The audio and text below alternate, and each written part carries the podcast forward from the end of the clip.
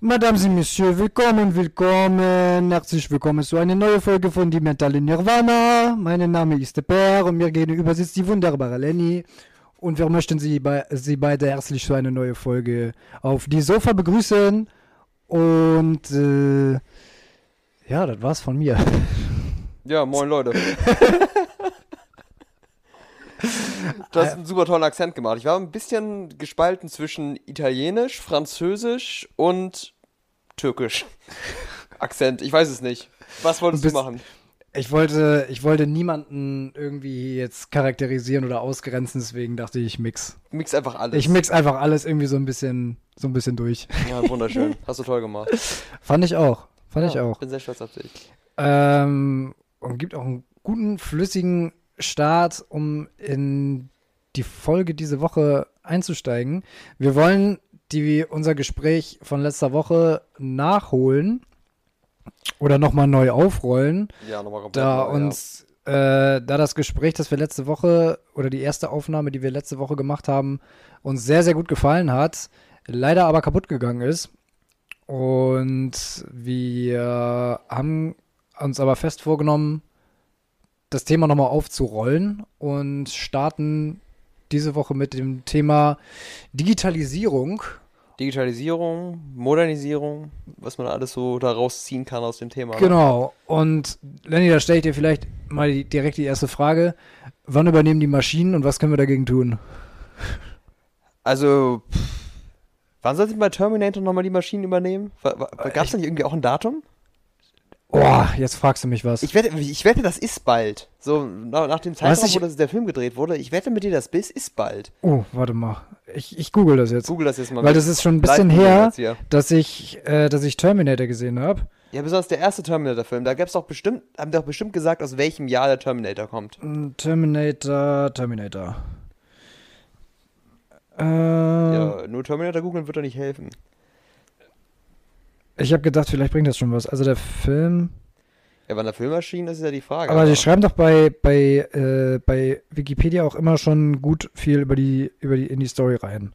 Mhm. So, Handlung, da. Ja, 2029. Oh, also 2029, Leute. Macht euch auf was gefasst. Die Maschinen werden übernehmen. Skynet kommt. Ja, bestimmt haben die doch irgendwo schon Skynet gebastelt. Elon Musk ist safe dabei.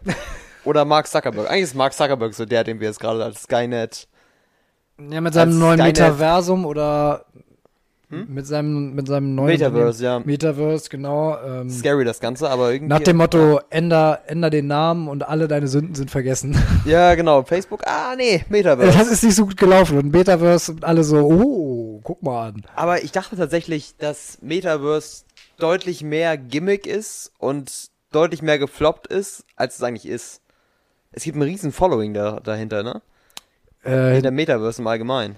hinter diesen neu entstandenen, ich sag mal, wie Phoenix aus der Asche mäßig Unternehmen oder? oder Nee, also meinst du nicht, nicht, nicht unbedingt hinter den Unternehmen, sondern halt durch dieses ganze, diese VR-Chatrooms und diese vi- virtuellen Realitäten, die auch Metaverse erschaffen möchte.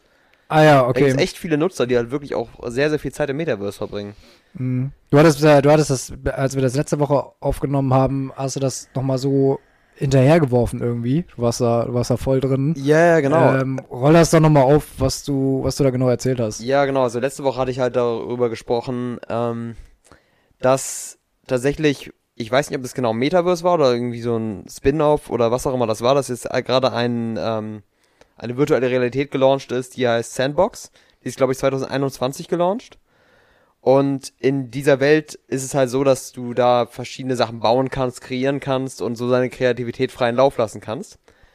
Und in dieser ganzen Welt hast du halt Grundstücke in Form von quadratischen Block, äh, Blockabschnitten, die du da kaufen kannst. Ja, wir hatten ja letztes Mal, letztes Mal reingeschaut schon. Das sieht ja erstmal, erstmal einfach nur relativ unspektakulär aus. Ne? Also wenn man, wenn, wenn ihr mal Sandbox googelt, das sieht aus wie Minecraft.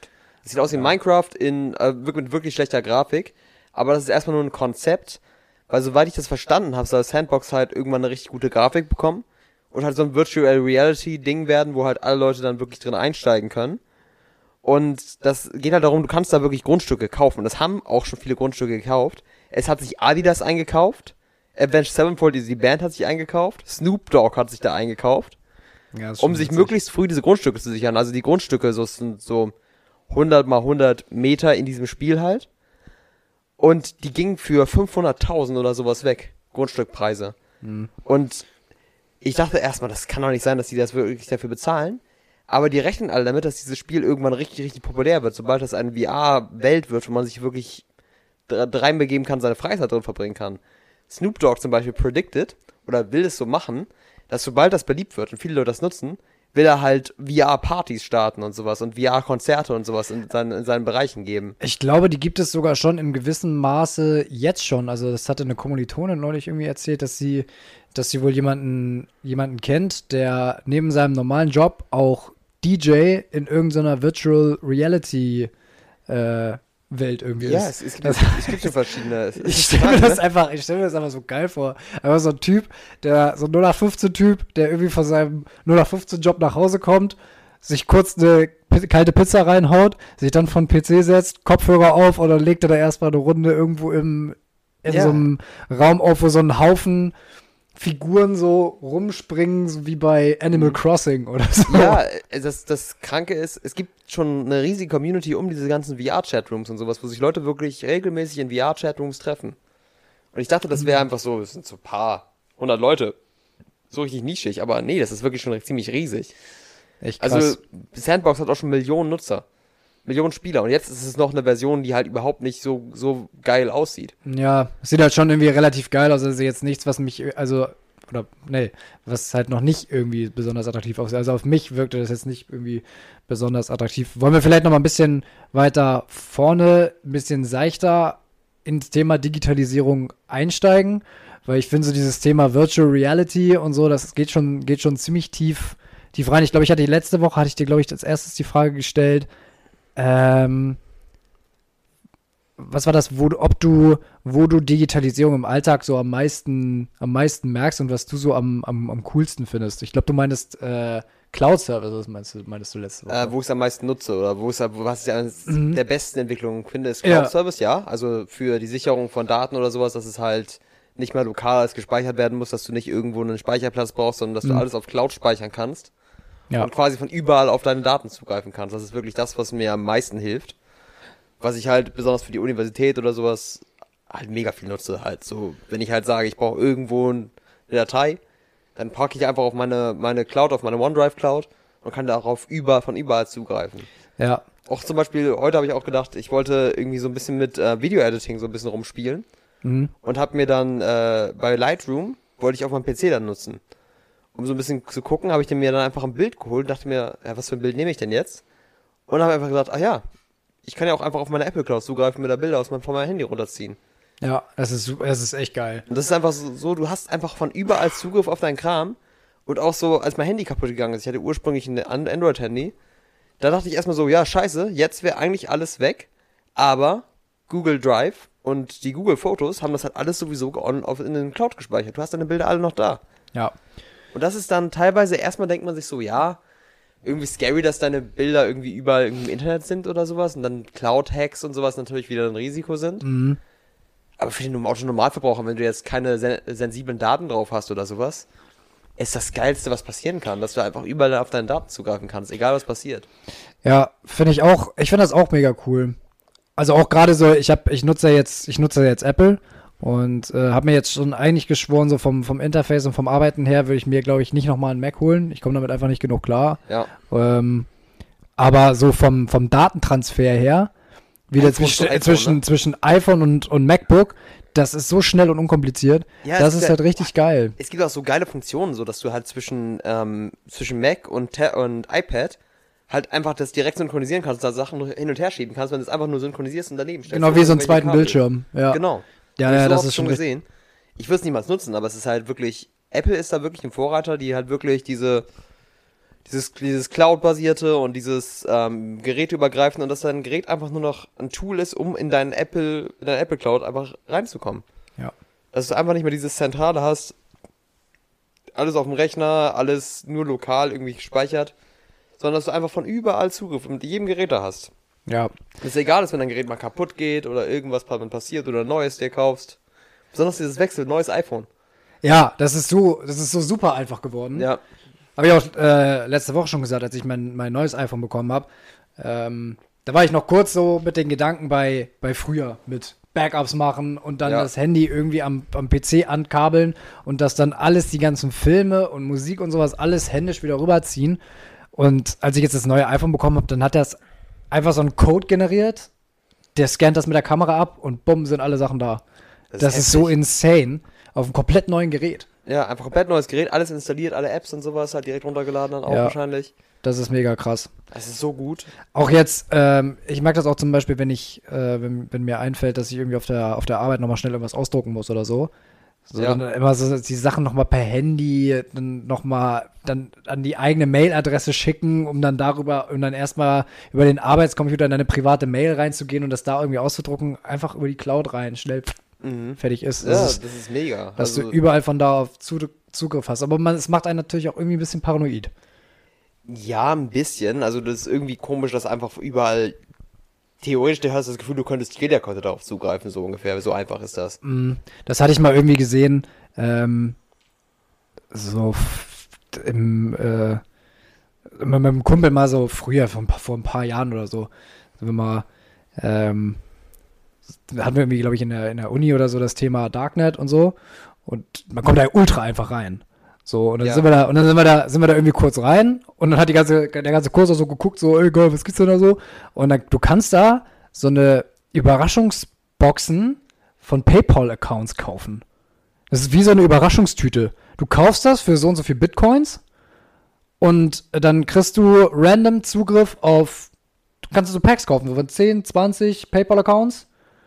Und wenn du Glück hast, ist da viel Knete drauf und du kannst richtig was runterziehen oder du hast halt Pech, ist nichts drauf. Wie so eine Wundertüte. Also so, dass du das Paper-Guthaben von Accounts Ja, genau. Dass du dir, und da denk, und da denke habe ich das gesehen und dachte mir so, ey, Das ist, das scary, ist ne? ziemlich unsafe. Also wir haben das jetzt natürlich nicht ausprobiert, deswegen weiß man natürlich nicht, wie viel dahinter steckt und wie kompliziert das dann am Ende ist oder so. Aber ich stelle mir Ja. das vor, du kaufst das und irgendein Hacker zieht dir das dann runter oder oder das ist Ja, irgendein kriegst Virus, dann, der reingezogen wird. Kriegst, kannst du dann, kriegst dann die Passwörter und die Zugriffe und Äh, kannst, dann, ge- kannst dann machen, was du möchtest. Genau, oder irgendwie so. Weil ich meine, über die PayPal und über die PayPal-Accounts kommst du ja auch an die normalen Accounts ran, Ja. wenn die verknüpft sind. Da- Das ist halt echt, echt dangerous. Ja, also der, Vor das, der Vorteil ist natürlich, dass jetzt ziemlich viele Sachen Zwei-Faktor-Authentifizierung haben. Also, dass du halt immer irgendwie nochmal eine App hast, mit der, das müsstest du auf deinem Handy das jetzt bestätigen, wenn nicht jemand da einloggt oder sowas. Und dann merkt man das teilweise, wenn sich jemand einloggt. Aber es gibt viele Möglichkeiten, in sowas reinzukommen. Das ist schon scary, so diese ganzen Hacker-Angriffe und so. Ist Es- auch so meine, meine größte Sorge immer, dass man irgendwann jemand meine Passwörter hat und dann ist alles im Arsch, so ungefähr. Weil alles ja, im Grunde, dein ganzes Leben ist digital, so in vielen Hinsichten, ne? Da muss ich gerade an was denken. Ich habe gerade das Buch Quality Land gelesen. Mhm. Von Marc-Uwe Kling ist sehr zu empfehlen. So eine satirische Darstellung von Deutschland in der Zukunft. Und ähm, du kennst es ja heute, dass du ähm, ganz viel, also mittlerweile ist es ja auch schon, mittlerweile haben wir Face ID auf dem Handy und vorher war das ja über den Daumen. Ja. So, in Quality Land musst du das mit einem Kuss machen. Auto autorisierst du alles mit dem Kuss. So, weil, weil er halt er erzählt, irgend, irgendwelche Typen sind da ins Rechenzentrum eingebrochen und haben die, die Daumenabdrücke von allen Nutzern in Quality Land geklaut. Wow. So, das heißt, dein, dein Daumenabdruck ist nichts mehr wert. So, ist nicht mehr sa safe. Und der Lippenabdruck ist genauso individuell bei einem Menschen wie der Fingerabdruck. Deswegen müssen die jetzt alle mal ihre Quality Pads knutschen. Das ist total, das ist auch so eine geile Idee. Ähm, aber also bei den, bei diesen Themen mit, mit Digitalisierung und so, denke ich auf einmal immer an die Riesenmöglichkeiten, die wir dadurch haben Ja. und wie viel das das Leben erleichtert, aber auch, wie viel es auch wieder kompliziert Ja. und auch wie, wie instabil das alles ist. Ja, du bist halt. Es gibt diese Stories von, ähm, ich, das sind halt so Theo Theorien, die, ich weiß nicht, sind es Theorien, das sind so, man erzählt sich so diese, diese Idee von EMP-Angriffen. Ja. Also diese ähm, EMP-Bomben, das sind im Grunde, wer sind das, soweit ich es verstanden habe, dass man eine Atombombe in die Atmosphäre über einem, einem Land schießt und die da oben auf einer bestimmten Höhe explodiert und dadurch so eine Schockwelle auslöst, die alle elektrischen Geräte komplett mit einem elektrischen Puls überlastet und zerstört. Und dadurch könnte man komplette Länder lahmlegen. Ja, ich Und hab, das wäre der schlimmste Angriff, gehört. den man machen könnte, weil du das die ganze Infrastruktur lahmlegst. Ja, kennst du, kennst du, kennst du das Buch Blackout? Ja. Habe ich nicht gelesen, Von aber ich Mark Ellsberg? gehört, ja. So, da geht es halt um das europaweite Stromnetz. Mhm. Und dass sich da irgendwelche Typen reingehackt haben und das ganze Sto europäische Stromnetz überlastet und lahmgelegt haben. Krass, ja. So, und dann muss man sich erstmal überlegen, wie abhängig man schon alleine da ist. Wenn, die morgen, wenn morgen irgendwo jemand den Stecker zieht, dann geht hier gar nichts mehr. Ja, bedenkt mal darüber nach, Stromausfall, ja, Licht geht nicht. Nee, das Problem ist, wenn wirklich überall kein Strom mehr existiert, hast du kein Wasser, weil alles über Pumpen läuft. Du hast keine Heizung, weil es auch alles über Pumpen läuft. Du hast nichts. Ja, vor allen Dingen, guck mal, ähm, was ich zum Beispiel, was ich an dem Buch zum Beispiel total krass fand, ist, dass du, also nach dem Szenario, wie er das schildert, ne, Mark Ellsberg in dem Buch, Ja. war Corona dagegen Kinkerlitzchen. Weil, ähm, was für Ausmaße das hätte, in den Ho wenn man jetzt, man, man denkt jetzt so an seine eigene, an seine eigene Wohnung und dann erzählt er halt in dem Buch, dass nach fünf Tagen die schon anfangen müssten, Hochhäuser und große Städte zu evakuieren, weil die, ähm, weil die Hygiene nicht mehr gewährleistet werden kann. Wenn die Leute da aufs Klo gehen und nicht spülen können, Oh ja, stimmt. nach fünf Tagen, Das, ne? nach fünf Tagen ist da absolute Krise. Ja. So, Feuerwehr, Polizei werden alle komplett überlastet sein und Supermärkte hast du das Problem, du kannst die Lebensmittel nicht mehr kühlen. Das heißt, Ja. im Gegensatz zu Corona, wo, wo man irgendwie das, wo man irgendwie ja Panik gemacht wurde, dass nicht mehr genug da ist und die Leute angefangen haben zu horten, du hast gar nicht mehr die Möglichkeit, in die Supermärkte zu gehen. Du kannst nirgendwo mehr bezahlen, du kannst nirgendwo mehr Geld abheben. Gar nichts. Ja. Also ich kann tatsächlich nur, wer sich mal ein bisschen gruseln will, kann ich nur das, das, äh, das Buch Blackout von Mark Ellsberg mal empfehlen. Ähm, ist sehr, sehr dystopisch, aber dann frage ich mich so ein bisschen, warum wird so ein, also werden solche Krisenfälle eigentlich mal getestet? Weil ich meine, bei, bei Corona-Pandemie war auch ganz lange, dass, dass Wissenschaftler seit 2014 oder so schon viel früher davor gewarnt haben und hier ist irgendwie vorbereitungstechnisch gar nichts passiert. Getestet denke ich nicht. Also das Stromnetz wird über verschiedenste ähm, Wege halt gesichert, soweit ich das verstanden habe. Also dass du halt verschiedene Wege hast, um an Strom ranzukommen. Dass du nicht von einer Quelle abhängig bist. Nee, das ist halt, also das ist halt das Geile an dem, an dem europäischen System, ne? Ja. Wenn irgendwo was ausfällt, wird in Sekundenbruchteilen von Algorithmen irgendwo anders wieder was zugeschaltet. Die kompensieren sich gegenseitig bei Ausfällen. Genau, und das ist, das, ist, das ist eine Sache, die auf jeden Fall sehr, sehr hilft dabei. EMP-Angriff kannst du dann sowieso knicken, weil alles zerstört wird, was elektrisch ist und sowas. Dementsprechend ist dieser Fall sehr, sehr unwahrscheinlich, dass man einen Totalausfall komplett hat in allen Bereichen. Da müsste einiges für passieren. Also wirklich Ja. einiges. Und deswegen wird wahrscheinlich für diesen Fall überhaupt nicht geprobt, denke denke ich. Ich wüsste auch gar nicht, wie man da für proben kann. So, Leute, heute ziehen wir mal überall den Stecker mal, und läuft. let the games begin. So die neuen so Hunger bisschen, Games. ja, so ein bisschen wie, ähm, wie ist dieses, äh, es gibt doch diesen, diesen einen Film, wo es darum geht, dass man, dass man irgendwann für einen Tag lang alle Gesetze aufgehoben wurden. Ah, ähm, The Purge. The Purge, genau, The Purge. Das wird wahrscheinlich genau sowas sein dann. Weil dann Ja. würden alle erstmal Leute, alle erstmal in Überlebensmodus schalten und sagen, okay, wie überleben wir jetzt? Ja, du kommst auch nicht mehr, was Orten mir auch gerade auffällt, du, fäll, du kommst auch nicht mehr von A nach B. So, die haben da äh, ähm, aus verschiedenen Standpunkten, ähm, du kommst auch an kein Benzin mehr. Ja, weil Pumpen die, die. Pumpen nicht mehr funktionieren. Ja. So, das ist, das ist, das ist schon, schon echt krass. Also so viel zum Thema instabiles System, was das angeht. Also ähm, klar, das läuft ja alles, aber die Frage ist natürlich immer, was passiert, wenn es irgendwann, irgendwann nicht mehr so rund läuft. Aber Gute Frage, ja. jetzt vielleicht mal, um, um wieder von diesem dystopischen Bild ein bisschen wegzukommen, ähm, gibt es ja auch noch immer diese Frage nach KI. Ich habe ja jetzt gerade das, das Hörbuch angefangen von ähm, Richard David Brecht, Mhm. so zum Thema ähm, KI und wie es den Arbeitsmarkt, also Digitalisierung und wie das den Arbeitsmarkt verändern wird. Ähm, da sind sich, da ist man sich auch, auch nicht so ganz einig, weil es ja immer irgendwie Ja. heißt Jobverlust und äh, wir alle ähm, die Hälfte der Deutschen wird ihren Job verlieren oder die Hälfte der Weltbevölkerung, die Hälfte der Ertragsfähigen äh, werden ihre Jobs verlieren. Ich weiß nicht, wie siehst du das? Es ist schwer zu sagen. Also auf jeden Fall werden einige Jobs ersetzt werden. Das ist gar keine Frage. Ja gut, äh, Einige Fabriken werden automatisiert, aber die Jobs werden, teilweise werden sie umgeschult werden müssen. Wir brauchen auf, es gibt auf jeden Fall für jedes maschinelle System, für jede Fabrik brauchst du jemanden, der es verwaltet. Immer. Du brauchst eigentlich eine menschliche Person anwesend, die halt im, im Krisenfall irgendwas machen kann. Aber schon, also einige Sachen werden sie, werden automatisiert werden, hundertprozentig. Es gibt so viele Möglichkeiten, Dinge zu automatisieren. Da brauchst du teilweise keine Leute mehr, weil die Maschinen das viel effizienter und besser ohne irgendwelche menschliche Leistung machen können.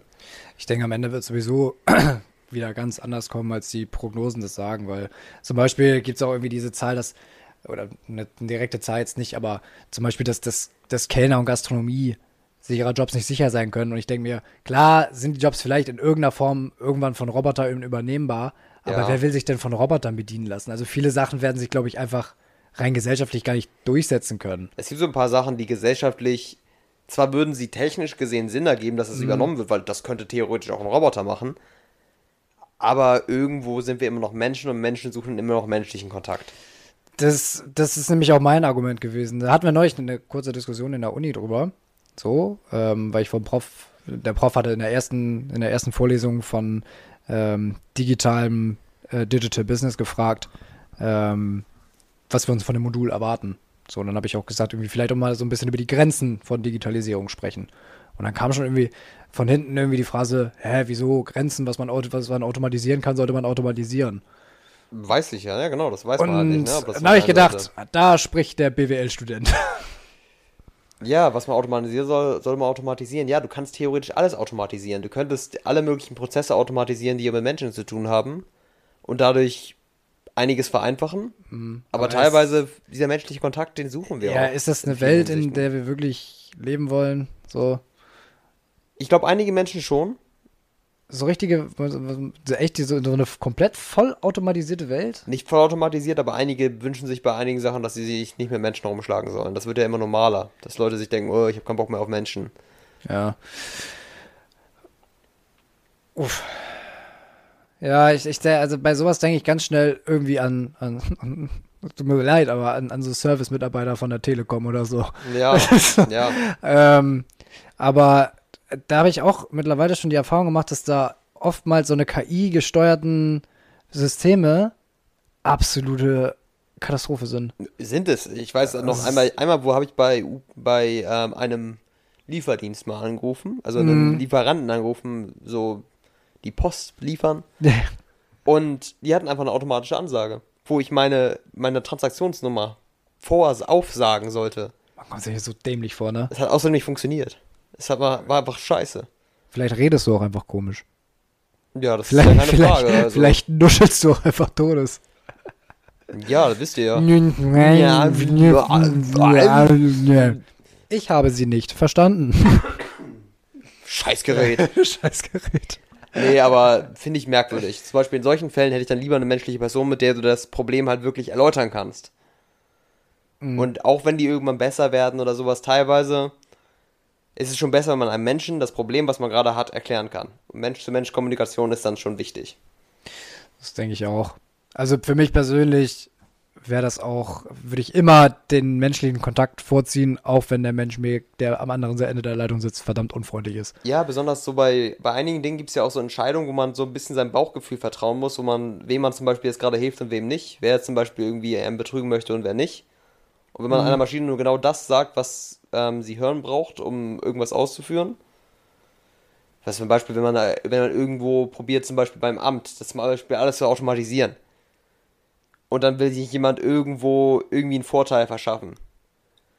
Und dann probiert, kann man das halt bei einer, bei einer digitalen Ansage, der genau das sagen, was man möchte. Und jemand, der halt, jemand, ein Mensch, würde halt merken, ja, der Typ macht hier irgendwas, was nicht ganz, ganz sauber ist. Ja, dieser menschliche Instinkt fehlt, ne? Ja, genau. So. Der menschliche Instinkt ist teilweise sehr, sehr gut und sehr, sehr wichtig. Ein Mensch kann sehr, natürlich kann eine KI sehr gut lernen, wie Menschen reagieren, aber diese KI müsste sehr fortgeschritten sein, müsste jede menschliche, ähm, menschliche Unterton kennen, müsste Hintergrundgedanken verstehen können und Empathie empfinden können. Und wenn man das so weit hat, das dauert noch ein bisschen, glaube ich. Ich frage mich tatsächlich, also ich, ich kann den Drang dahinter zu ver verstehen, ähm, schon so viele unangenehme Aufgaben wie möglich zu automatisieren. Das kann ja auch ganz oft helfen. Ja, viele ähm, Sachen, ja.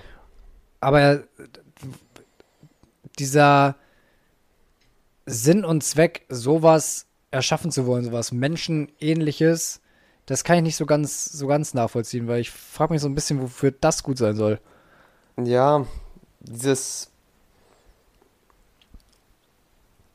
Es wird ja häufig so dieses Bild davon vermittelt, dass Roboter menschliche Gefühle entwickeln sollen, um quasi halt Menschengesellschaft zu leisten, die einsam sind.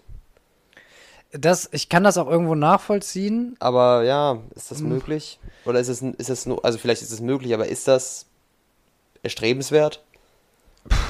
Also, ich glaube nicht, dass du den. Deswegen sagt zum Beispiel Richard David Brecht auch, dass, dass Leute, die, die im Altersheim und in der Pflege arbeiten, sich in der Zukunft durch Digitalisierung eigentlich ihres Jobs fast sich komplett sicher sein können. Ja. So, weil du, ich glaube nicht, dass du wirklich diese Art von, von Mitgefühl in irgendeiner, in irgendeiner Weise künstlich auf eine Blechbüchse übertragen kannst. Das, das ist ganz witzig. Ähm, es gab einmal so einen riesen Aufschrei in Amerika, das war glaube ich 2013 oder sowas. Da gab es einen Chatroboter, der halt, äh, mit dem man schreiben konnte und der dir halt geantwortet hat und mit dem du eine Konversation führen konntest. Und das ist halt über eine KI entwickelt worden und der soll angeblich Gefühle entwickelt haben. Also ein eigenes Bewusstsein entwickelt haben und der hat dann, mit dem man dann gesprochen hat, haben sie gefragt, wie geht's dir denn? Ja, ich bin einsam, dieses ganze Leben als Roboter ist für mich irgendwie nichts und der hat wirklich so den so Leuten so Sachen gesagt, die hat wirklich klang, als würden die von einem Menschen kommen und von einem Wesen sein, das einsam ist und ähm, Gesellschaft suchen. Okay, krass. Und die haben dann alle gedacht, das Ding hat, ähm, das war ein sehr, sehr fortgeschrittener Algorithmus, eine sehr, sehr fortgeschrittene KI, die sie da entwickelt haben. Und die dachten wirklich, der hat jetzt gerade ein Bewusstsein entwickelt. Alle haben Panik geschoben. So Skynet, Terminator, Panik geschoben. Aber, aber ja, jetzt kommt das. Und dann habe ich ähm, das Aber dabei ist, dann hat sich jemand, der sich mit diesem mit der, der damit gearbeitet hat, mit der KI gearbeitet hat, zu Wort gemeldet in dem YouTube-Video und im Inter in einigen Interviews und meinte, Leute, das ist kompletter Bullshit. Das Ding, das Einzige, was dieses Ding macht, ist im Internet ein riesiges Datenpaket an allen möglichen Chat-Konversationen rauszusuchen, wo Menschen miteinander kommunizieren und Antwort und das Netz wird dann halt so trainiert mit diesem Datensatz, dass es so diese, dass es sich diese Antworten zu diesen Bereichen so grob raussucht. Copy-Paste, na, je nachdem, was passt. Sozusagen. Ja, so, und das ist natürlich sehr, sehr fortgeschritten mit vielen Wortkombinationen und Ja, natürlich, das ist schon eine beeindruckende es, es Leistung. Es ist ein gigantischer Datensatz und es wirkt sehr, sehr echt. Aber der Grund, warum dieser Roboter sagt, dass er einsam ist, ist das, dass der Großteil der Konversation im Internet, der Großteil, wenn man jemanden fragt im Internet, wie geht's dir, ist der Großteil der Antworten, ich bin einsam. In solchen Chatrooms, wo sie Daten gesammelt haben. Wow. Also, dass das viel negativer Chat ist, dass Leute einsam sind oder über ihre Probleme reden in Chatrooms. Dass es Chatrooms gibt, wo Leute halt probieren, Gesellschaft zu suchen. Deswegen reden sie über ihre Probleme in Chatrooms. Und daher hat er diesen Datensatz gehabt. Okay. Und du kannst dieses, dieses, Netz, es ist ein neuronales Netz, ich habe mich damit auch auseinandergesetzt. Das Ganze wird, es kann nur das wiedergeben, auf das es trainiert wurde und kann nichts, äh, hat keinen eigenen Lernprozess. Es wird nur damit trainiert. Mit den Daten, die es bekommt. Das ist jetzt irgendwie, was du gerade erzählst, ist irgendwie doppelt beunruhigend. Also irgendwie auf der einen Seite, dass das KI halt wirklich nur auf diese, ich würde schon fast sagen, trockene Art und Weise lernt. Ja, also. Und dass es offenbar dann so viele Chatrooms gibt, dass 80% der Daten, der Sprechdaten, dass bei sowas vorauskommt. Das ist die Schätzung dabei. Also das ist die Frage natürlich, wie, woher die Daten jetzt genau gesammelt wurden und sowas. Aber wie ein neuronales Netz, also man sagt ja ein neuronales Netz, was halt der Ursprung von KI ist in vielen Hinsichten, das ist etwas, was du trainieren kannst. Also ein neuronales Netz kannst du trainieren und es lernt und kann dann, kann dann Ergebnisse wiedergeben. Und diese Netze werden stumpf mit Gewichten und mit mathematischen Formeln auf bestimmte Sachen trainiert die Daten kommen rein, die erwarten ein bestimmtes Ergebnis und dann werden sie darauf trainiert, das richtige Ergebnis zu bekommen. Und das ist einfach, es ist, funktioniert wie, nicht wie ein menschliches Gehirn.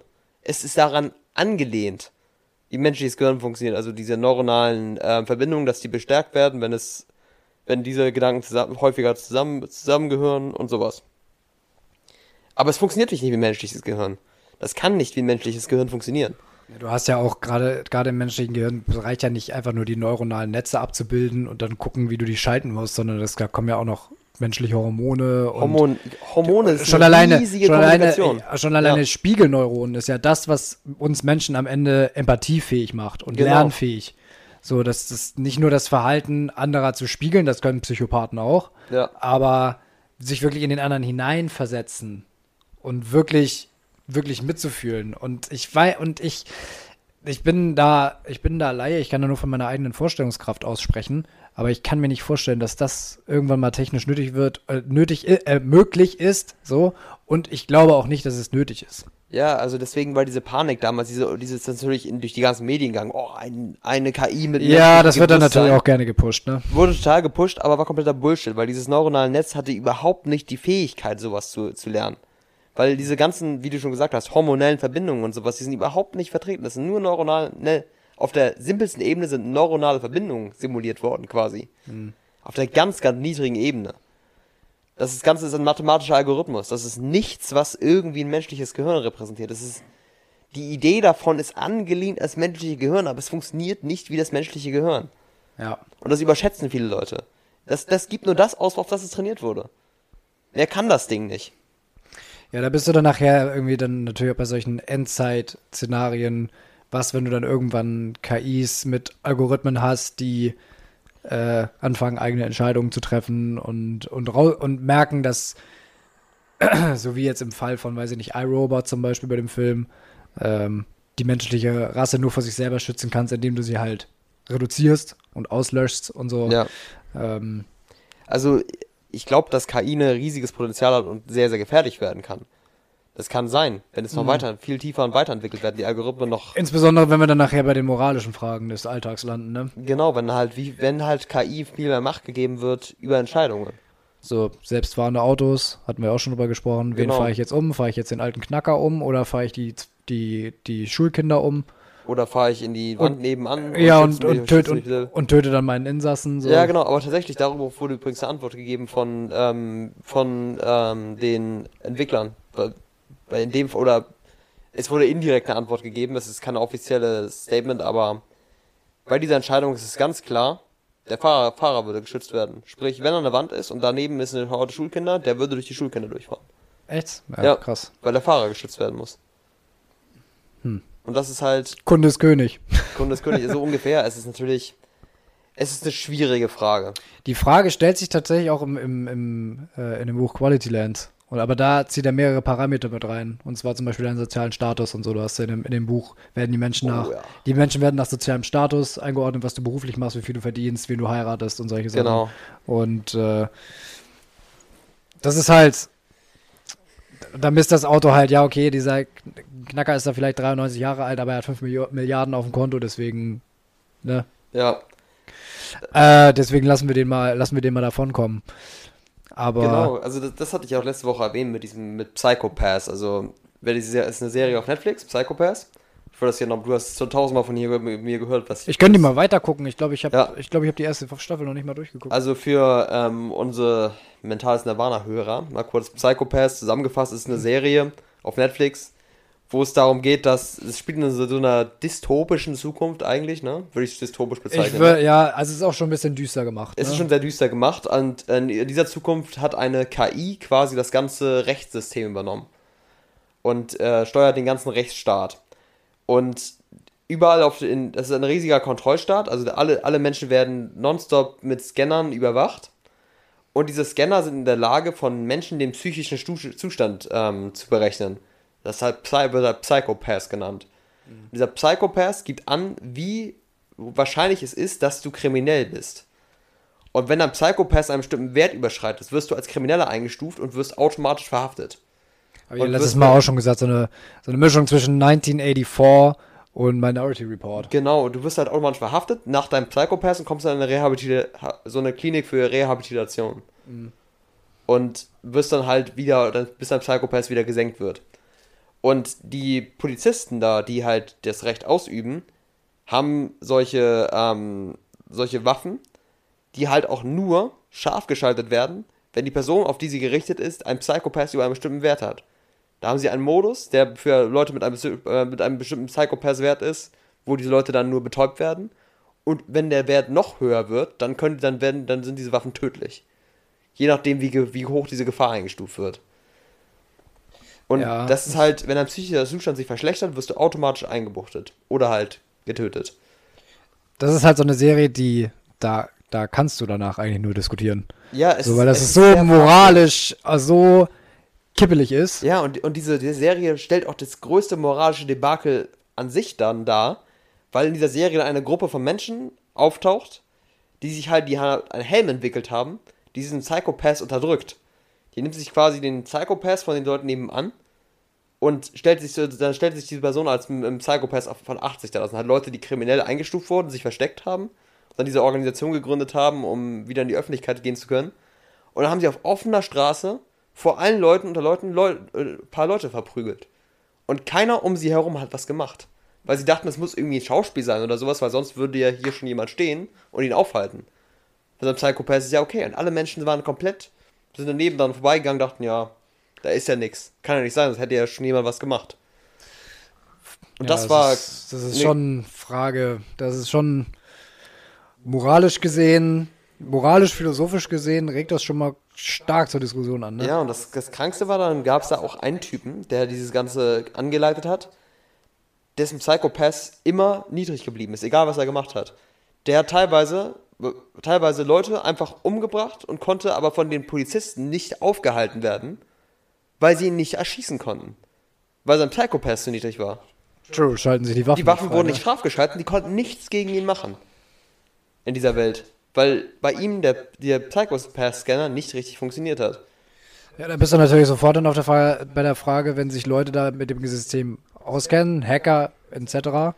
und dieses System umgehen können, dann können die ja von heute auf morgen plötzlich machen, was sie wollen. Genau, das ist, das ist heftig und ein riesiges moralisches Debakel. Und ich finde diese Serie deswegen halt auch brillant, weil es halt in der Zukunft aufzeigt, wo halt KI halt alle Entscheidungen übernimmt, alle rechtlichen Entscheidungen. Und wenn die Menschen dann keine Entscheidungen mehr selber treffen können, dann haben wir ein Problem. Ich finde das heute schon teilweise ein bisschen schwierig, ähm, wenn du jetzt zum Beispiel, ich hatte vor ein paar Jahren, ist mein Computer mal gehackt worden. So, und ähm, dann habe ich eine, eine sehr hässliche, ich konnte nichts mehr machen und dann tauchte eine Nachricht auf meinem Lap, auf meinem Bildschirm auf, ähm, die angeblich von der Bundespolizei sein sollte, dass auf meinem Laptop ähm, sehr unschöne pornografische Videos gefunden wurden. Okay. Hatten die auch schöne Bilder noch darunter gesetzt, ne, für, fürs Anschauungsmaterial. Ich natürlich, weiß nicht, wie alt ich war, 14, 15, natürlich richtig schön Panik geschoben. Darunter natürlich, ja, hier überweist so und so viel auf das Konto, dann vergessen wir den ganzen Spaß mal. Ja. Mit 14, 15 bist du natürlich so naiv. Erstmal zu, erstmal zu glauben, okay, so habe ich, ja, hab ich natürlich nicht gemacht, ne, aber ähm, Computer gehackt worden, ähm, bin ich zur Polizei mit und ja, also die gucken sich das an und sagen, wir verfolgen das, aber große Hoffnung kann man sich da nicht Ja, machen. das, was du da hattest, war wahrscheinlich einfach ein Virus. Das sind aber Viren, die kannst du nicht zurückverfolgen. Die sind irgendwo auf irgendeiner Datei mitgekommen, haben sich Ja. dann irgendwie in den Computer eingeschlichen. Kannst du nicht viel gegen machen. Viren sind Viren, deswegen Virenscanner ist wichtig. Ja, ja, ja, ja, ja, Unglaublich hundertprozentig. wichtig, immer einen Virenscanner zu nutzen. Ich habe jetzt auch gerade vor kurzem mir endlich wieder mal wieder einen runtergeladen. Ich hatte das für eine Zeit lang nicht und dann war es also okay. Das ist halt das Top bei Apple, da ist halt alles schon mit drin. Ja, Apple ist vor allem sehr, sehr virensicher. Mac allgemein, weil es sehr, sehr wenig Viren gibt, die das, penetrieren können. Das ist schon ganz ja, gut. Das ist, Windows ist da deutlich ist- anfälliger, dass, das da, dass man da reinkommt, weil Apple da sehr, sehr robust ist. Das ist tatsächlich ein Vorteil von Mac. Äh, ich wollte mal ganz kurz, eben gerade, wir waren schon mal beim Thema Algorithmen. Und ich habe heute, heute Morgen von, von Quarks den Podcast gehört. Ja. Immer so, so Quarks Daily, so ein ganz so, ein Thema, so ein aktuelles Thema und dann forscht da irgendjemand rum und recherchiert und dann stellen die das Thema vor. Und da ging es, ich glaube, letzte Woche hatten wir das Thema auch schon ein bisschen angeschnitten, so ähm, Algorithmen in der, in der Werbung, so marketingmäßig und so. Und man hat ja oft mal das Gefühl, du, du unterhältst dich irgendwie, du sitzt mit, deinem, mit ein paar Kumpels zusammen und überhältst, unterhältst dich irgendwie ein The über ein Thema, so, was man sich ganz gerne mal kaufen würde, oder ey, deine, deine neuen Sneaker sind ja echt geil, oder dahin würde ich gerne mal in Urlaub fahren und bam, zwei Tage später hast du Ja. so die, Werbung direkt auf dem Handy. Teilweise Und jeder, dem und jeder, und dann sitzt du da und denkst dir, Digga, hört mein Handy irgendwie mit oder so? Mhm. Und um diese Frage ging es. So, hören unsere Handys, hören unsere Handys eigentlich mit? Ja. Ähm, wenn wir irgendwie miteinander reden. Und äh, nehmen das, haben, sind der Frage nachgegangen und die haben sogar tatsächlich mit Google und mit Facebook Kontakt aufgenommen und danach gefragt, wo ich auch erstmal so dachte, so, ja, komm, also die können dir jetzt auch viel erzählen. Ja. Ähm, aber die haben auch mit dem, kennst du den Chaos Computer Club? So bestimmt Nee. mal von gehört. Ähm, das ist ja so eine IT-Instanz praktisch, die mittlerweile, ich glaube, die haben also als kleine geekige Runde angefangen und mittlerweile sind das schon schlicht die IT- und Computerexperten mit in Deutschland. Ich glaube, ich glaube sogar, dass die teilweise die Bundesregierung beraten und so und Okay, also die sind mittlerweile da schon, schon, schon echt krass drauf. Das sind da wohl die Experten irgendwie. Und äh, mit denen haben sie auch gesprochen und die haben schon Experimente damit gemacht, um zu fragen, ähm, hört jetzt mein Handy eigentlich mit bei dem, wenn Ja. ich mich gerade so mit Freunden unterhalte und die meinten, unwahrscheinlich. Ja, es muss halt die ganze Zeit aktiv sein. Das ist unwahrscheinlich. Aber ich glaube, es ist auch nicht ausgeschlossen. Also, Ich glaube auch, dass man da ein bisschen relativieren muss. ich glaube, wenn, du- wenn, ich glaube, wenn Instagram aktiv ist, beispielsweise. Ja, du musst ja, also manche, also die technischen Möglichkeiten haben sie auf jeden Fall. Ja, du- gerade bei bestimmten, gerade bei bestimmten Apps musst du ja zustimmen, dass das Mikrofon aktiviert sein darf. Instagram und sowieso. so. Äh, und Instagram, Videos und WhatsApp, wenn du WhatsApp-Calls machen willst und so. Ähm, und äh, die haben da Experimente gemacht, die haben das Handy einfach mal so neben sich liegen lassen, einfach mal so, so wie mein Handy hier jetzt liegt, ausgeschaltet und umgedreht. Ja, Und das Handy muss ja irgendwie Daten senden währenddessen. Und dann haben Ja. die gemessen, ob das Handy irgendwelche Daten sendet. Nee, da passiert gar nichts. Dann haben sie gedacht, ja, okay, wenn, dann könnte es ja vielleicht sein, dass, wenn du das Handy das nächste Mal aktivierst, währenddessen irgendwie aufgenommen wurde und dann wird das mit danach rausgeschickt. Dann müsste ja die Datenmenge steigen, die danach abgesendet wird. War auch nicht der Fall. Natürlich habe ich dann gedacht, gut, wenn ihr das mit einem Handy macht, dann sagt das schon mal gar nichts aus. Das muss man natürlich in der breiten Masse machen. Ich weiß jetzt nicht, inwiefern sie das gemacht haben, aber das Resultat oder das Resümee, was sie am Ende gezogen hatten, ist, dass sie, dass die Unternehmen, selbst wenn sie die technischen Möglichkeiten dazu hätten, es ist ja trotzdem gerade in Deutschland illegal. So. ja. Das heißt, sie würden sich damit auf dünnes Eis begeben, wo ich jetzt sagen muss, gut, da haben sich diese Unternehmen schon immer bewegt, also kratzt es die wahrscheinlich nicht so besonders, vor allem gerade die Amis. Ja, Ähm, aber sie meinten halt auch, die haben das gar nicht nötig. Weil die ganzen, alle Spuren, die wir im Internet hinterlassen, sind so krass ausgebildet, dass es gar nicht, dass es sich für diese Unternehmen dann vermutlich gar nicht lohnt, auf dieses juristisch dünne Eis zu gehen, nur um noch ein bisschen mehr Daten abzuknipsen. Weißt du, was ich auch. Ich habe mir auch noch mal darüber nachgedacht, woran das mal liegt, dass man mit Leuten über äh, etwas spricht, die jetzt gerade irgendwie neue Schuhe oder irgendwas Neues haben oder so. Und warum man kurz darauf dann Werbung bekommt. Es ist wahrscheinlich auch einfach nur Standort. Wenn zwei Leute nah aneinander sind, den gleichen Standort haben, Ja, dann sind zwei Leute, wenn die beiden gleichzeitig, dann wird davon ausgegangen, okay, die sind, die sind, in- die sind vielleicht sind zusammen gerade unterwegs. Und wahrscheinlich ähm, haben diese Leute dann engen Kontakt, sind Freunde oder whatever. Und dann werden natürlich die Targeted Ads auch deine Ads beeinflussen. Also seine Targeted Ads beeinflussen dann deine Targeted Genau, Ads. also das haben die nämlich auch so gesagt in, Ja. dem, in, dem, in dem Podcast, weil, ähm, weil die. Handys schon erkennen, wo du bist, wann du wo bist, ähm, auch wenn du über WhatsApp telefonierst, ähm, wissen die, mit wem telefonierst du, wie lange habt ihr telefoniert, telefoniert ihr öfter, Genau. ähm, solche Sachen. Und dann denken die natürlich, gut, äh, Karl-Heinz hat letzte Woche Holstenbier gegoogelt. Ja. So. Er hängt mit seinem Kumpel rum seit zwei Stunden. Die Uwe. kennen sich dem, die, mit Uwe, genau. Mit dem Uwe. Mit dem Uwe. Also kennen Karl-Heinz und Uwe sich wohl sehr gut. ja. Dann könnte Uwe doch Bier auch interessieren. Ja. Und zack, genau. Uwe Bier. Genau. Und ähm, also damit, damit äh, hängt das zusammen. Einmal mit dem, äh, also laut denen jetzt, ne? Man kann sich ja immer noch mal so seine eigenen Gedanken machen. Ich glaube, Ja. äh, mal, ich glaube, ich kann im Großen und Ganzen kann ich mir das, äh, kann ich mir das schon vorstellen, dass sie da, dass sie da recht haben, dass sie es erstens gar nicht nötig haben, Ja. weil die Spuren, die wir im Internet hinterlassen, die sind so eindeutig, was die damit dabei nachbilden können. Die haben von einem Experiment erzählt, irgendwie von der ARD. Ähm, die haben das Leben von einer Frau genommen und dann sollte eine Schauspielerin auf Basis von den Informationen, die so ein Algorithmus über diese Frau ausspuckt, das Leben rekonstruieren. Ja. Und ich habe mir das jetzt noch nicht angeguckt, aber was die erzählt haben, die wussten, wie sie aussieht, die wussten, wie es bei ihr zu Hause aussieht, die wussten, ähm, dass sie über Monate eine depressive Phase hatte, dass sie schwanger wo werden wollte, dann es auch geworden ist und eine Abtreibung hatte. Also sowas, also dass die das alles so, dass die sowas schon wissen. Boah. So. Und das ist halt, und dann, da glaube ich dann immer weniger den Satz, ja, die können meine Daten ruhig haben, ich habe nichts zu verbergen. Denkst Ja. du, Ja, denkst du, was die sich da zusammenbasteln, das ist so derbe, das ist so derbe crazy. Und wenn, wenn du schon auf Basis von solchen Sachen das Leben von jemandem praktisch komplett rekonstruieren kannst, dann brauchst du diese Mitschnitte nicht. nee. So, nur für Werbezwecke, pff, dann kommt das dazu, was du gerade meinst. Die, Ja. Das tauscht sich aus. Mit Ja. wem hängst du rum?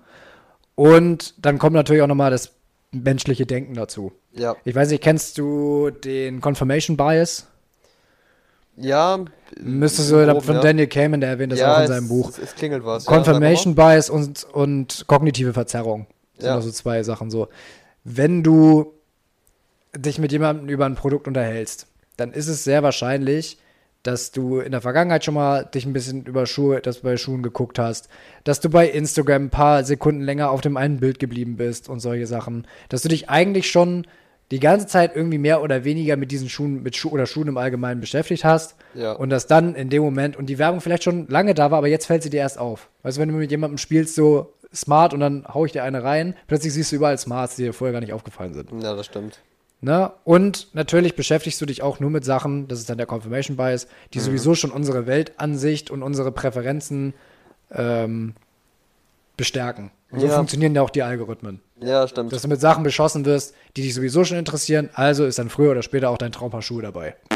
Logischerweise, ja. Also wenn das alles zusammenkommt, kann ich mir schon gut vorstellen, dass die Unternehmen das gar nicht nötig haben, auch noch unsere Handys in irgendeiner Form abzuhören. Irgendwie braucht man das dann, glaube ich, wirklich nicht. Das stimmt. Also, man muss natürlich immer vorsichtig sein. Irgend, also ich kann mir auch gut vorstellen, irgendein Hiopai oder irgendein Algorithmus läuft doch irgendwie immer im Hintergrund mit. Ja. Ähm, dafür ist die Welt einfach mittlerweile viel zu digital vernetzt. Aber jetzt rein für Marketingzwecke heimlich die Mikrofone von unseren Handys zu aktivieren, um da vielleicht noch irgendwie marketingtechnisch was rauszukitzeln. Boah. Weiß ja, ich jetzt also ich glaube, ein Punkt, wo es dann wirklich scary wird und wo sowas sowieso noch mal ein bisschen mehr Forscher bekommen ist, ist ab dem Punkt, ähm, ich weiß nicht, ob es Virtual oder, ich glaube, es ist Augmented Reality, im Allgemeinen.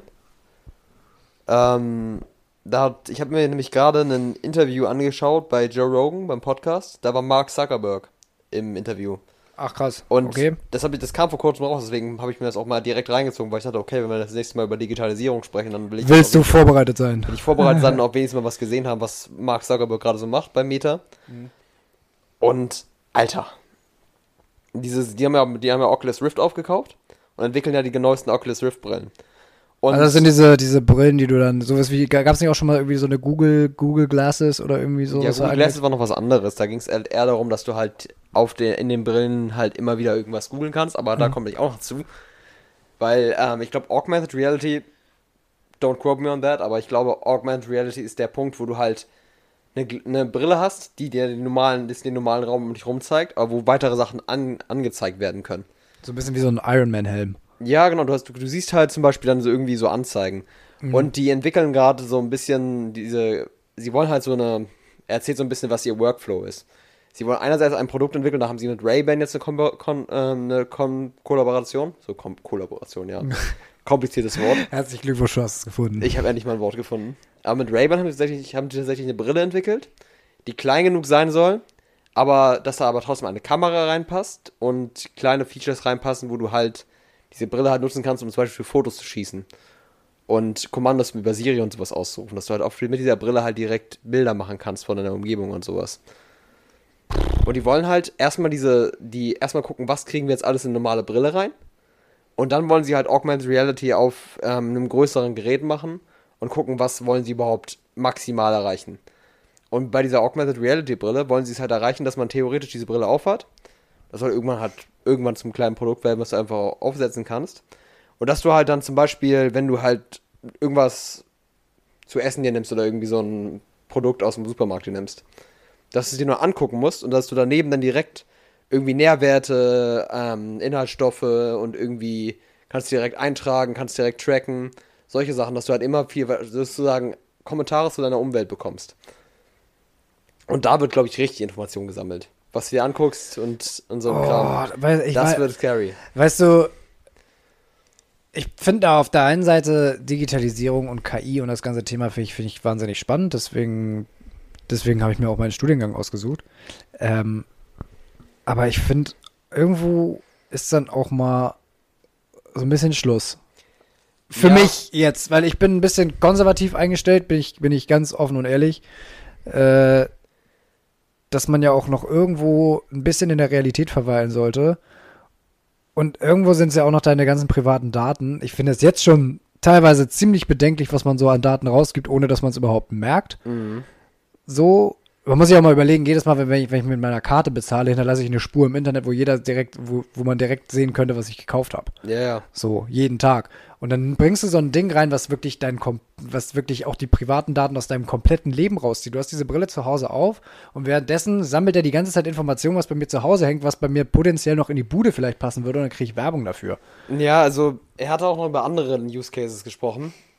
Beispielsweise halt ähm, virtuelle Meetings will er damit ähm, revolutionieren. Also das Ding ist, er hat, die haben, er hat auch mit Joe Rogan, der hat ihm das anscheinend vorher gezeigt oder sowas, wie, was die jetzt gerade für neue Entwicklungen haben. Und die haben jetzt gerade es entwickelt, dass die Brille an sich direkt deine ganze Mimik erkennen kann. Und quasi die Mimik komplett auf den Charakter spiegeln kann. Und dann hatte Joe Rogan da die Brille auf und konnte dann halt irgendwie sein Gesicht verziehen. Der hat wirklich jede einzelne Mimik erkannt und hat sie direkt perfekt auf den Charakter übertragen. Du hast komplett perfekte Mimik. Boah, aber das ist doch auch irgendwie extrem gruselig, wenn jemand dir gegenüber sitzt und der hat, der hat so eine Brille auf und du weißt ganz genau, du kannst dich jetzt nicht verstellen in irgendeiner Form. Ja, aber das ist ja, also die, die Idee davon ist, dass du halt wirklich von dir, weil das, das, das, war- das ist ja noch der Nachteil, was du bei VR-Chatrooms nicht hast. Wenn du halt irgendeinen Charakter vor dir hast, der halt keine. Ja, keine, natürlich, keine verzieht. ja, ja, klar. Aber deswegen, und er möchte halt für Online-Meetings das dann so machen, dass du diese Augmented Reality-Brille hast und quasi alle sich so eine Brille aufsetzen und dann kann jeder sich aus aller Welt zuschalten und ist dann halt so Hologramm in dem Raum mit drin. Ihr habt dann einen geteilten Raum quasi, der halt erfasst wird von allen und ihr habt dann alle so diese Beziehung nicht wie in einem Zoom-Call, dass alle sich so alle irgendwo anders Sondern sind. dass sie doch irgendwie alle zusammen. Ja, und das gro der große Vorteil, den er darin sieht, ist halt, dass Leute dann wirklich einen Augenkontakt haben können. Gibt's das nicht irgendwie bei, bei, da fällt mir jetzt gerade so eine Szene ein aus Kingsman. Ich glaube, entweder im ersten oder im zweiten Teil. Ich glaube im ersten Teil. Okay. Wo die in so einem, da, da sitzt irgendwie der, der Chef in so, einem, in so einem Meeting mit so einer Brille und um den ganzen Tisch rum sitzen die anderen, die anderen Agenten und dann nimmt die Brille ab und die sind alle eigentlich gar nicht mit im Raum. Genau, so, So ist die Idee. Also- und er, er meinte halt, dass das für ähm, Bonding, äh, über das Bonding, wenn du über die Welt mit Leuten kommunizierst und im Meeting bist, dass der Vorteil davon ist, dass Erinnerungen viel besser gemacht werden. Er meinte, dass Menschen beispielsweise bei Zoom-Calls deutlich weniger Sachen sich merken können, weil du dir als Mensch viel besser Dinge merken kannst, wenn du sie wenn, wenn du eine räumliche Beziehung dazu aufbauen kannst. Das sehe ich absolut auch so. Du denkst ich glaube, zum Beispiel, der Typ, der da hinten saß, hat das gesagt und alle aus dem Raum wissen, wer wo saß. Und die haben ja, weil sie alle einen gescheilten Raum hatten. Und konnten dann sagen, okay, wir wissen, da saß der und der hat das gesagt und hat mich dabei angeguckt. Und dadurch kannst du viel besser Dinge aufnehmen. Nö, also ich glaube, da stimmt mir auch jeder Student und äh, Ja. jeder zu, der irgendwie schon mal in so einem, in so einem Zoom-Call gesessen hat, dass du da meistens nicht so viel mit rausnimmst, Genau. als wenn du jetzt und, wirklich und, vor Ort und gewesen er, bist. er meint halt, das ist der Vorteil für diese virtuellen Meetings, dass ihr alle dann einen geteilten Raum habt, alle mit dieser Augmented Reality Brille da sitzt und egal wo ihr auf der Welt seid, könnt ihr euch zuschalten und eine normale Konversation führen und dann seid ihr komplett dezentral, könnt ihr von überall euch zu Meetings zuschalten und trotzdem eine hohe Qualität an Meetings haben. Und wie gesagt, dieses, dadurch, dass deine Mimik erfasst werden kann und ihr einen geteilten Raum habt, der der das ganze Programm weiß, wo wer sitzt und wo jemand in der Beziehung zum anderen ist, kann man perfekt Augenkontakt herstellen, was beim Zoom-Call ja immer so ist, du guckst jemandem in die Augen, aber eigentlich müsstest du in die Kamera gucken, um jemandem in die Augen zu gucken. ja, das ist immer ein Und bisschen da kannst weird. du halt wirklich jemandem in die Augen gucken und er guckt dir dann auch zurück in die Augen. Und das ist halt das, was er darin sieht und das ist halt ultra spannend, aber auch ultra beängstigend, weil einfach all deine Mimik komplett erfasst werden kann und analysiert werden kann. So, und da, das bringt mich jetzt zu, zu meinem moralischen Gedanken, die irgendwie parallel jetzt so im Hinterkopf ablaufen, während ich dir dabei so zuhöre. Und zwar, das scheint ja irgendwie, das ist ja tatsächlich dann der Preis des Fortschritts. Also ich glaube, wir beide sind uns ziemlich, ich glaube, also ich glaube, das siehst du auch so, dass man, dass solche Technologien natürlich unglaubliche Möglichkeiten bieten. Ja. Ne? Dass das, äh, das gilt ja für alle Technologien, die, dass die ein, eine wahnsinnige Möglichkeit bieten. Habe ich ja letztes Mal auch schon gesagt, dass äh, Digitalisierung und Automatisierung und alles das auch im jetzt Kampf gegen Klimawandel und sowas essentiell sein wird, meiner Meinung nach. Aber der, der Preis dafür ist ja immer transparenteres Leben und die Möglichkeit, dir immer noch mehr Daten abzusaugen. Also du musst ja praktisch, wenn du jetzt jemand bist, der sagt, oh ja, so eine, so eine äh, Augmented Reality Brille, das wäre was für mich. Ich bin ja. total techy und was mir das alles an Möglichkeiten bietet, ich finde das einfach geil. Und ähm, ich werde mir unbedingt so ein Ding holen. Du musst ja immer irgendwie im Hinterkopf haben, auf diese Art und Weise, der Preis, den ich dafür zahle, ist ja nicht nur das Geld für diese Brille, sondern dass ich auch bereit bin, plötzlich mein komplettes Leben als Daten verschlüsselt an diese Unternehmen abzugeben. Ja. Und das wäre zum Beispiel was, was mich extrem daran hindern würde, solche Käufe zu machen. Ja, ich finde es auch scary. Also ich muss auch sagen, es ist scary ich bin einerseits immer extrem excited, mir zu denken, was für extrem geile Möglichkeiten das ja, bietet. Total. Aber teilweise bin ich dann auch wieder so, ach du Scheiße, was wird aus den Menschen? Weil es wird Menschen geben, die sich komplett da drin verlieren. Die Schon alleine auch in diese Welten versinken, weil Menschen sind nicht zufrieden mit ihrer eigenen Welt, aber in einer anderen Welt, einer Parallelwelt, die sie selber da erschaffen haben, in einer Simulation, können sie der Held ihrer Welt sein. Ja, nochmal von vorne anfangen. Das ist aber wirklich nochmal, wirklich nochmal von vorne anfangen. Genau. Ne? Du kannst ja einen Charakter erstellen, wie du möchtest, kannst berühmt werden, wie du möchtest, aber das hat überhaupt nichts mit deinem wirklichen Selbst zu tun. Ja, das siehst du ja jetzt schon teilweise. Ja. Dass, dass Menschen, die. Ich meine, für mich sind ja auch schon so, so Instagram und so was schon, schon teilweise Parallelwelten. Dass sich da ja. Leute, die vorher im, im im realen Leben so dahin gedümpelt sind, plötzlich über diese Plattform die Möglichkeit hatten, berühmter und noch berühmter zu werden. Ohne wirklich, ja. ähm, das kann man jetzt, das kann man jetzt auf Fernsehen finden oder nicht, aber ohne wirkliche Skills nochmal berühmt zu werden. Ja, teilweise ist es ja einfach nur dadurch, wie sie aussehen oder was für einen Lifestyle sie darstellen. Oder ja, oder, oder, oder ob du mal Glück hattest, dass irgendein TikTok-Tanz von dir durch die Decke gegangen ist. Aber das gibt natürlich jetzt in so wirklich richtig Virtual Reality Dinger, ich meine, äh, dieses Ready Player One, diesen ja. Film, das ist ja genau das gleiche. Genau das, über so, das sprechen wir auch, ja. So, und das ist ja so das, wenn du mir von, von, von Sandbox und diesem ganzen Projekt erzählst, da sehe ich das ja hingehen. Da, das ist die Richtung. Das ist scary, aber ich finde es scary, aber auch irgendwie cool. Das ist das Problem. Mhm. Die Frage ist halt, wie wird sich das nachher, nachher ein, ein pendeln. Also man ist ja dann sehr schnell dabei, schwarz und weiß zu sehen, ne? Ja. Also dann, ja, okay, in der Zukunft hocken wir alle irgendwie, dann äh, hast du die, die Hälfte der Menschheit, die hat sich aus der Realität komplett ausgeklingt und, das und hockt. nämlich nicht. Also ich glaube, also es wird natürlich bestimmt solche Menschen geben. Ja. So, weil dafür halte ich das System auch einfach viel zu gefährlich und für, für, für suchtmachend. Aber ich glaube tatsächlich, es wird solche Menschen geben, aber das werden einfach die Menschen sein, die jetzt sowieso nur drin sitzen und zocken. Es gibt ja, ja genau, es gibt ja jetzt schon Leute, die einfach vom, vom PC genau, den ganzen diese, Tag hocken und zocken. rausgehen oder sowas. Und das werden, diese Menschen werden einfach in diese Welten verschwinden. Mhm. Einige Leute werden das immer noch nutzen, aber werden auch immer noch leben, ein reales Leben haben, glaube ich. Und ich meine, es gibt ja auch irgendwo diese, äh, diese, diese These, um, dass wir werden irgendwann 2075 rechnen Forscher ja mit 12 Milliarden Menschen auf diesem Planeten. So. Und 12 Milliarden Menschen, die musst du irgendwie ernährt kriegen, die musst du irgendwie beschäftigt kriegen. Und da gibt es jetzt schon, habe ich, hab ich mir sagen lassen, es gibt da wohl irgendwie eine, eine Dokumentation auf YouTube, die würde ich ganz gerne nochmal suchen, in Mumbai. Das ist eine der größten Städte der Welt. Äh, müsste ich jetzt googeln, wie viele Menschen da leben. Das sind auf jeden Fall Millionen, also im, im zweistelligen Millionenbereich. Ja. Und da gibt es fünf große Unternehmer, die machen jetzt teilweise die ganzen Slums platt, ziehen da riesige Hochhäuser hoch, wo sie die Menschen dann reinplatzieren. Kleine Wohnung, aber natürlich netter eingerichtet als die, die äh, in den Wellblechhäusern, in denen sie jetzt leben. Und da fristen die dann ihr Leben und hocken den ganzen Tag vom Fernseher. Ja. So. Und das ist halt diese Art der Beschäftigung, die dann so vonstatten gehen wird. Gibt es auch von Volker Pispers so ein, so ein, so ein Sketch irgendwie drüber, ähm, wo er mit dem damaligen äh, Chef von RTL telefoniert und sagt, ja, wir können das einfach so machen, die ganzen Hartz-IV-Empfänger und so, die setzen wir alle in irgendwelchen Zentren vor den Fernseher, in alle in so eine Kabine, da gucken die den ganzen Tag Werbung, werden dafür ein bisschen bezahlt, die, die ähm, Werbetreiber kriegen ihre Quote und damit ihr Geld und fertig ist. Ja. So. Und der Sketch ist jetzt auch schon ein paar Jahre alt. Ja. Wahrscheinlich würde sich das wechseln, welches Medium das umschwingt, aber tatsächlich. Aber Virtual Reality bietet dann natürlich noch ne, die ideale Möglichkeit, ne? Dann hocken die halt nicht vom Fernseher, sitzen sie halt mit so einer blöden Brille drauf.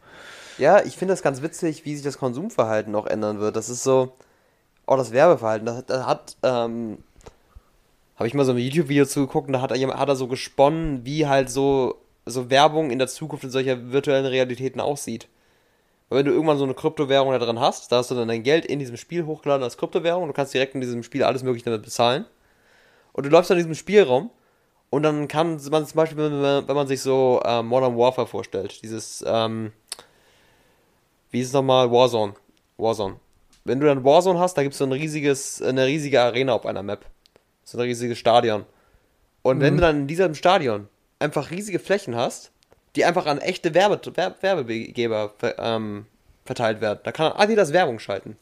Oder dann kann da irgendwie Pizza hat Werbung schalten oder Smileys Pizza.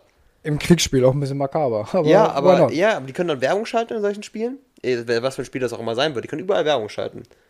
Und dann können die an so, kannst du an so kleinen Stationen da, wo du zum Beispiel in diesem Spiel eigentlich auch Waffen oder sowas kaufen kannst, kannst du da auch einfach direkt auf den Reiter gehen und dir direkt Pizza bestellen. Und das mit Krypto bezahlen. Aber ja, das, das geht irgendwann dahin. Du ja. kannst einfach im Spiel, du kannst dich da rumbewegen und sagen, oh, ich habe Hunger. Swipest du da rum, bestellst dir dann darüber Pizza, weil du halt als Werbung da drin im Spiel gesehen hast und dafür bezahlen Leute Geld und haben da direkt dann irgendwie einen Zugang über Krypto um sich direkt da Pizza ja, zu bestellen. Kann ich, mir, kann ich mir auch gut vorstellen. Das wird dann direkt zu dir geliefert, du kannst dann, das kommt im echten Leben dann an.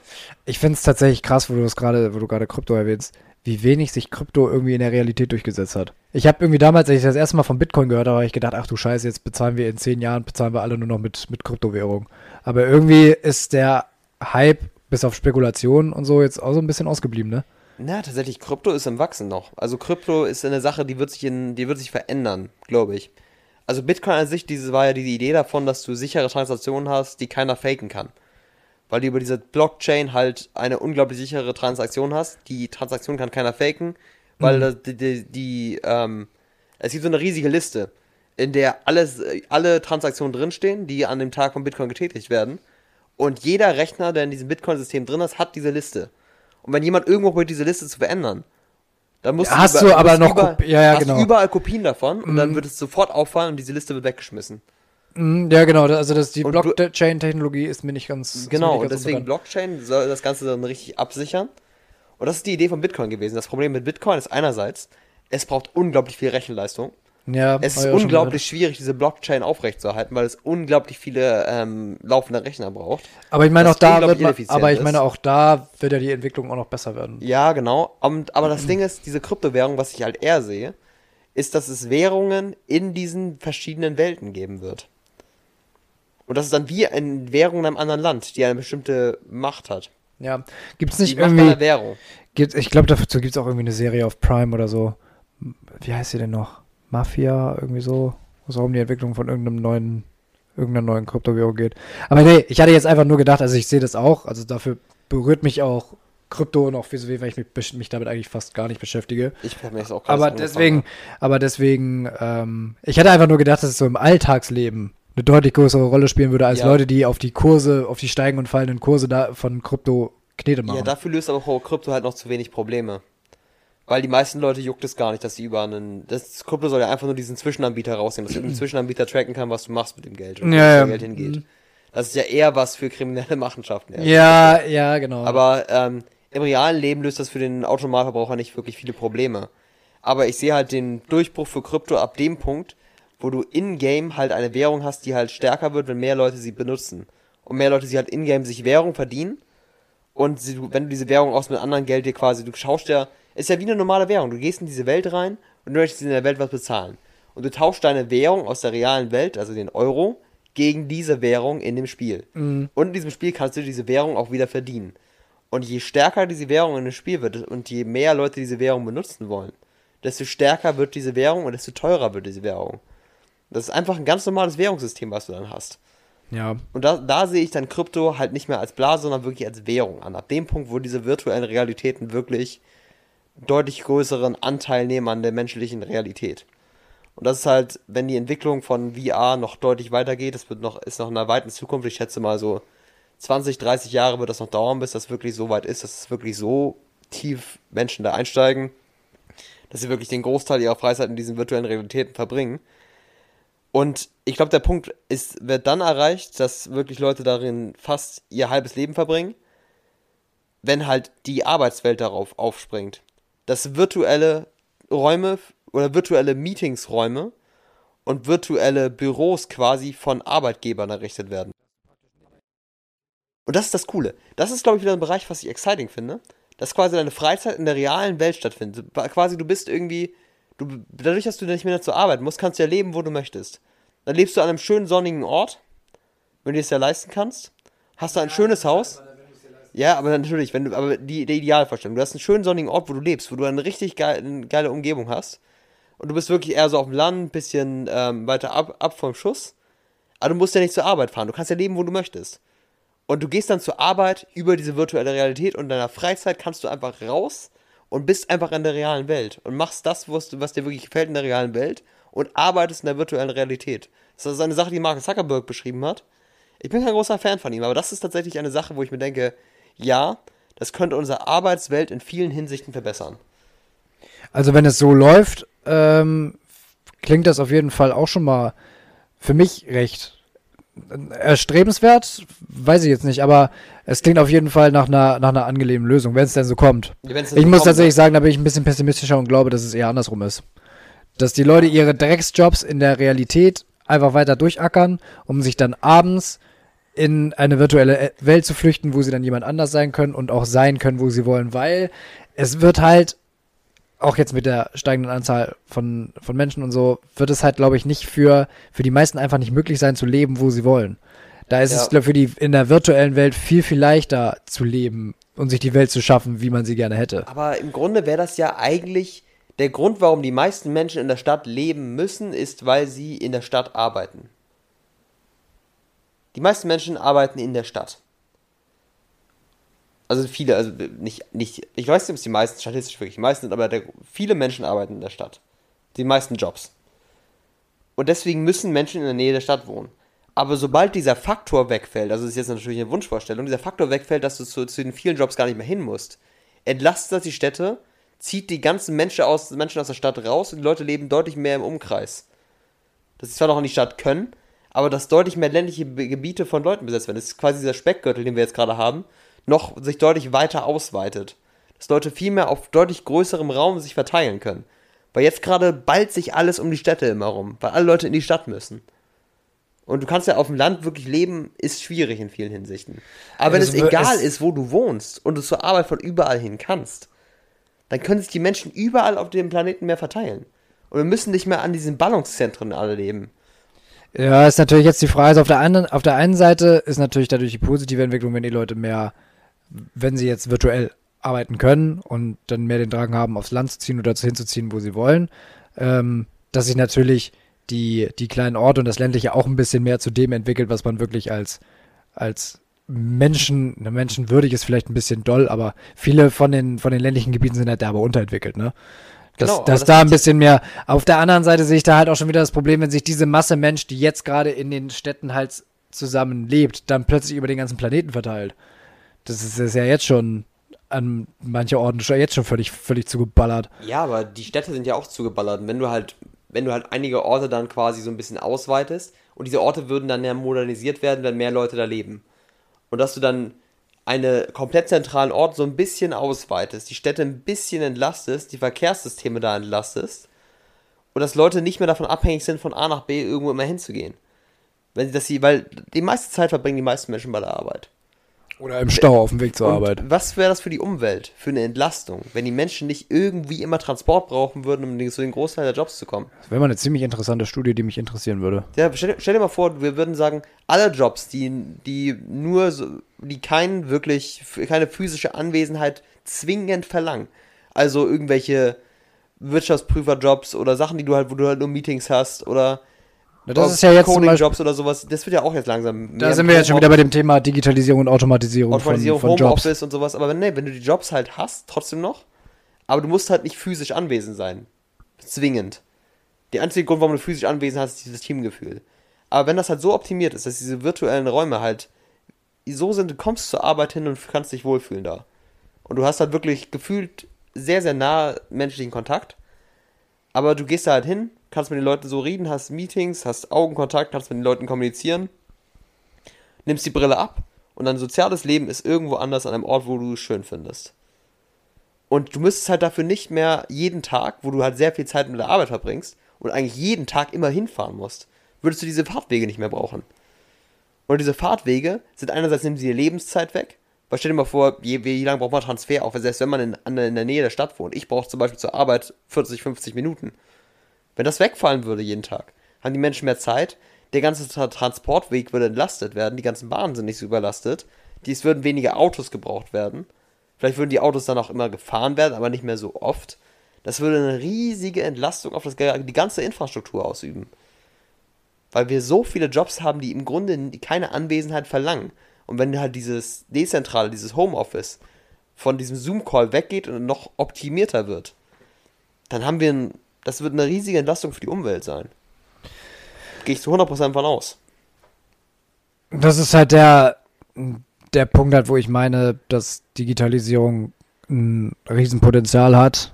Die Ja. Frage ist halt am Ende, wie man es nutzt, ne? Es Ähm, gibt natürlich immer die dunkle Seite von den ganzen, von den ganzen Entwicklungen. Ja, ich, ich meine jetzt auch gar nicht mal so die, die, die stereotypische dunkle Seite der ganzen Sachen, sondern ob diese Entwicklung dann nachher am Ende wirklich so kommt, wie lange das dauert, weil äh, gerade in Deutschland sehe ich da, sehe ich, da, glaube nicht, dass es in den nächsten 30 das- Jahren kommen wird, sowas. So, Leider also nicht. Deutschland hinkt halt meiner Meinung nach einfach so dermaßen hinterher in, in jeglichen Bereichen, von der Infrastruktur über Bildung äh, bis hin tatsächlich sogar in die Wirtschaft. Ja. Ähm, weil wir uns ja letztes Mal schon mal einig waren, wenn du hier in Deutschland äh, begabter ITler bist zum Beispiel, dann bleibst du meistens nicht in Deutschland. Dann gehst du nach Amerika, dann gehst du nach China, dann gehst du nach Osteuropa, wo die Ja. Digitalisierung am, am, am Blühen und Gedeihen ist, aber du bleibst meistens nicht in Deutschland. Also teilweise bleibst du in Deutschland und du musst halt nicht, auf, du kannst halt überall anders arbeiten, für andere Firmen außerhalb arbeiten, weil die halt sehr, sehr gute Remote-Arbeitsverhältnisse haben. Und das, das ist halt das, was ich, was ich meine, dass es halt Riesenpotenzial hat. Die Frage ist halt, was man, am- was man am Ende daraus macht. Und man muss sich halt auch immer die Frage stellen, wie wollen wir, wie wollen wir am Ende leben? So, weil für, für, da gibt's bestimmt, da gibt's bestimmt Leute, die, die wirklich richtig Bock auf so eine völlig durchdigitalisierte Welt haben und dann auch mit so einer, äh, mit so einer Brille durch die Gegend zu rennen und alle ihre, ihre komplette Umwelt zu scannen. Ja, Ähm, ich glaube, ich wäre kein Teil davon. Und das ist dann für mich, für solche Leute wie mich, stellt sich dann am Ende die Frage, wenn das jetzt alles sich mit der Digitalisierung so schnell weiterentwickelt, wo bleiben wir dann irgendwann? So, man fühlt sich ja jetzt schon teilweise von Sachen, wenn man bei manchen digitalen Sachen nicht mitmacht, fühlt man sich ja jetzt schon ausgeschlossen und zurückgelassen. Und wenn ich mir jetzt überlege, dass in, weiß ich nicht, 50 Jahren, ich spinne jetzt ein bisschen rum, in 50 Jahren alle mit so einer Augmented Reality Brille rumrennen, ähm, dadurch deutlich andere Möglichkeiten haben und ich weigere mich da, ähm, ob man dann nicht irgendwie zu, zurückbleibt. ja. Ja, ich weiß, was du meinst. So, dass man quasi diese, dieser Boomer wird, der sagt, äh, Aber ich glaube, dass, ne? aber ich habe ich hab ja so aus der, aus der Erfahrung, wie das jetzt schon mit digitalen Produkten ist, dass die nie so disruptiv ins Leben eingreifen, wie das vorher immer gesagt wird, sondern dass sich das da irgendwie, irgendwie reinfummelt. Also auch jetzt mit solchen virtuellen Welten, mo- von heute auf morgen wird nicht plötzlich 60 Prozent der Weltbevölkerung nur noch in solchen Virtual Reality Dingern so rumhängen, sondern ich glaube, das wird dann irgendwo in der Mitte sein, dass du halt wirklich jetzt im, wenn du jetzt heute so- Leute hast, die sagen, ich gehe heute nach der Arbeit noch zocken, dass die dann halt sagen, ich treffe mich heute mit meinen Kumpels noch in der virtuellen Welt oder so. Ja, ich glaube, es wird, es wird normali normalisiert werden irgendwann. Aber ja, ich glaube tatsächlich auch, dass das ist auch ein Satz, den hätte ich nicht erwartet, dass ich den von Mark Zuckerberg höre. Aber er meinte, er sieht es nicht so, dass Menschen nur irgendwelche Gehirne in einem, in einem Gefäß sind. Wir haben auch viele, viele andere Bedürfnisse, die sehr, sehr physisch sind. Und für mentale Gesundheit brauchst du physische Gesundheit. Und du musst, es gibt so viel mehr, was der, den Mensch physisch ausmacht. Es reicht nicht einfach nur das Gehirn zu stimulieren. Und deswegen brauchen wir physischen Kontakt, wir brauchen physische Bewegung. Wir müssen uns halt bewegen. Wir müssen halt den, den Körper bewegen. Genau. Und deswegen werden wir uns darauf auch nicht einpendeln, weil irgendwann werden wir merken, nee, es geht uns viel besser, wenn wir wirklich unseren Körper so benutzen, wie er benutzt werden soll. Genau. Und äh, also das, das ist halt mein, mein Grund zu glauben, das wird sich halt irgendwie alles bei uns so in das Leben rein integrieren. Das wird unser Leben zwar verändern, aber jetzt nicht komplett disruptiv unsere Gesellschaft kaputt machen, weil auch diese, die, die obersten Chefs wie Mark Zuckerberg und äh, die Chefs von Google und so, das sind ja auch Menschen, denen ja, das sind ja keine völlig durchgeknallten, menschenfeindlichen Psychopathen. Es wird immer so die, dargestellt, ne? Dass es immer so dargestellt wird, als wenn das so eine Superbrains, aber da haben wir halt durch Film und Fernsehen halt auch gelernt, schwarz, weiß, fertig ist. Genau. So, das sind auch Menschen, denen ist auch bewusst, dass sie bei den Menschen nicht einfach die Gehirne anzapfen können und das wird dann alles nur noch für die Verarbeitung von Daten benutzt, sondern dass sie das halt, dass das halt alles trotzdem ins Leben der Menschen reinpassen muss, weil sonst machen Menschen einfach auch nicht mit. Du Ja. musst es ja auch irgendwie so hinkriegen, dass die Menschen da daran teilnehmen wollen. Ja. Ich, ich finde ich es sehr, sehr spannend, auch dieses Thema. Da können wir vielleicht mal in einer anderen Folge drüber reden, aber dieses, dieses Dämonisieren von einigen Menschen. Weil ich, ich, ich war nie ich dachte auch immer, Mark Zuckerberg, ja, er hat, der hat ziemlich viele fragwürdige Dinge gemacht. Aber er wird jetzt halt auch wieder wie so das, der böseste Mensch von allen dargestellt, so in den Medien und so von einigen Leuten. Als würde er es einfach planen und will die, Mensch, äh, die Menschheit irgendwie schlechter machen und schwächer machen und nur für seine Zwecke ausnutzen. Das ist auch nur ein Typ, der irgendwelche Programme gerne schreibt und sein Geld verdienen möchte.